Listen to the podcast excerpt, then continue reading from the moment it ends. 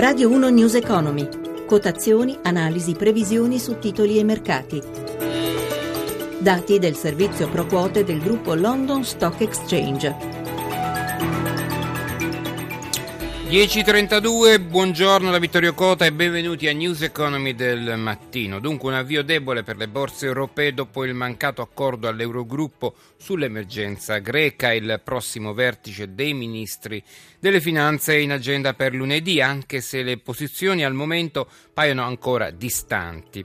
Gli investitori intanto guardano alle numerose trimestrali societarie in arrivo. Ma andiamo subito in diretta a mercati e diamo la linea a Milano, a Paolo Gila. Buongiorno Paolo. Buongiorno da Milano. La notizia dello slittamento del vertice dell'Eurogruppo è stato respirato come una pausa da tutti gli operatori e così hanno ripreso vigore le tendenze rialziste in vista delle mosse di quantitative easing da parte della Banca Centrale Europea. Ne trae beneficio la stessa Atene, che ora sta mettendo a segno un progresso del 3,28%, mentre fino a mezz'ora fa guadagnava oltre 4 punti percentuali e si intensificano i guadagni per tutte le principali piazze europee. La migliore risulta Milano con il FTSE Mib a più 1,49%, Madrid segue a ruota con un più 1,45%, poi troviamo Francoforte più 1,21%, Parigi avanza dello 0,67%, Londra rimane anch'essa con un guadagno frazionale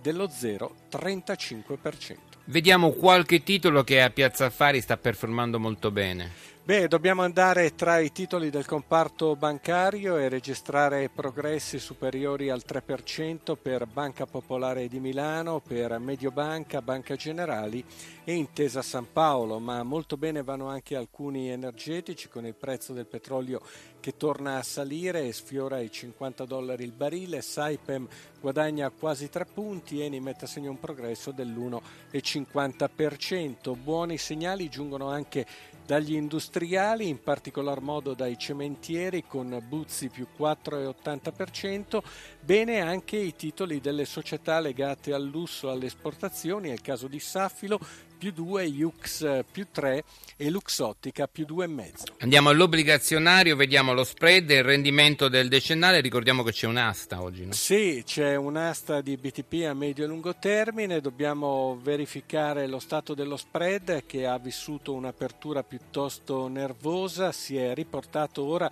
sugli stessi livelli di ieri a 131 punti base, con il rendimento del BTP a 10 anni all'1,67%. E infine vediamo il cambio euro-dollaro. Euro-dollaro a 1,1336 stabile. Grazie a Paolo Gila dalla redazione di Milano. Sono le 10.35. Saluto il nostro analista Carlo Aloisio di Unicredit. Buongiorno dottor Aloisio. Buongiorno Vittorio, buongiorno radioascoltatori. Ecco, della Grecia abbiamo detto. Però invece abbiamo sentito che c'è una notizia veramente dell'ultimo minuto, riguarda l'Ucraina e naturalmente per ora è semplicemente un preaccordo tra i leader per abbiamo sentito un cessate il fuoco, insomma la situazione dovrebbe migliorare. Voi come investitori però sull'Ucraina avete parecchie preoccupazioni. Sì, c'è da augurarsi che si vada in questa direzione. Devo dire che è una notizia che personalmente apprezzo in maniera particolare e preoccupava anche più della Grecia, perché al di là dell'aspetto finanziario della Grecia, di discussioni che potevano andare avanti, qua c'era veramente in discussione una situazione non solo economica ma anche politico e geografica di crisi all'interno dell'Europa. Nel weekend si era parlato addirittura di potenziale uso di armi, questo sicuramente creava una grossa tensione e ha già generato negli ultimi mesi, perché non dimentichiamo quanto impatto hanno avuto i titoli legati al mondo russo, in questo senso, oltre che Ucraina ma soprattutto Russia, anche le grandi società petrolifere in una doppia valenza, quindi crisi del settore energetico, più sanzioni, più altro, e pensiamo quanto la nostra economia negli ultimi anni, non solo italiana ma europea in generale, si sia legata a doppio filo a livello di business con quei mercati. Quindi c'è da augurarsi. Sappiamo il prezzo per l'agroalimentare specialmente. Assolutamente. Auguriamoci che sia veramente verso una soluzione rapida, si possa anche portare a una diminuzione, se non a una fine delle sanzioni stesse, riprendere anche proprio per le nostre imprese. Questo aiuterebbe anche sicuramente in una fase espansiva. Certo. E ora le domande degli ascoltatori, io partirei con la prima. Mi chiamo Claudio da Fano e vorrei sapere il target price di Tod's e Ferragamo. Grazie. Bene, sono due titoli del lusso, prego.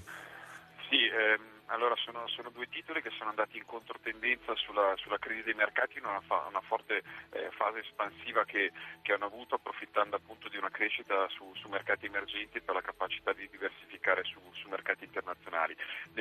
Nell'anno scorso soprattutto la fase espansiva c'è stata più una fase distributiva, nel senso di forte presa di profitti magari per cambiare settore da parte dei grandi gestori, ma nelle ultime settimane il grande recupero del dollaro ha ridato spinta a questo settore.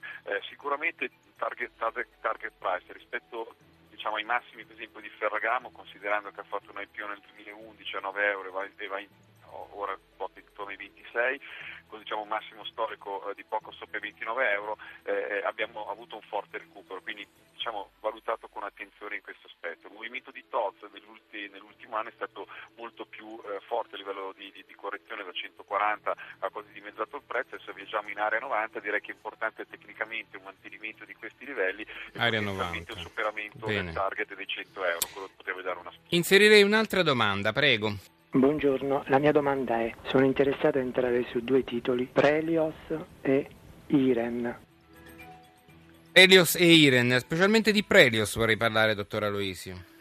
Sì, Prelios è innanzitutto il nome per la ex Pirelli Real Estate. Direi che è interessante, è un settore che è stato particolarmente colpito dalla crisi, che si sta prolungando anche rispetto ad altri settori, molto di più che quella del settore immobiliare. Quindi tutta una situazione di cui più volte abbiamo parlato, tassazione ed altro, hanno affossato il mercato. Qualche segnale di ripresa negli ultimi mesi c'è stato, si è visto anche nel recupero di alcuni fondi immobiliari ed altro, quindi il titolo ha cominciato a muoversi. Ecco, una prospettiva di crescita. Esatto, una prospettiva importante legata alla crescita economica. Bene, io ringrazio l'analista Carlo Aloisio, che troveremo domani mattina. Il programma è a cuore di Roberto Pippan. Grazie a Cristina Pini per la collaborazione. News Economy torna alle 18. Per le domande vi ricordo il numero 800 555 941 o una mail all'indirizzo grreconomico@rai.it. Buon ascolto da Vittorio Cota. I contenuti di questa trasmissione non costituiscono attività di sollecitazione del pubblico risparmio da parte di RAI Radiotelevisione Italiana e non costituiscono giudizio da parte della stessa sull'opportunità di eventuali investimenti. RAI Radiotelevisione Italiana non è responsabile di eventuali errori che potrebbero derivare da un non corretto utilizzo delle informazioni contenute in questi servizi.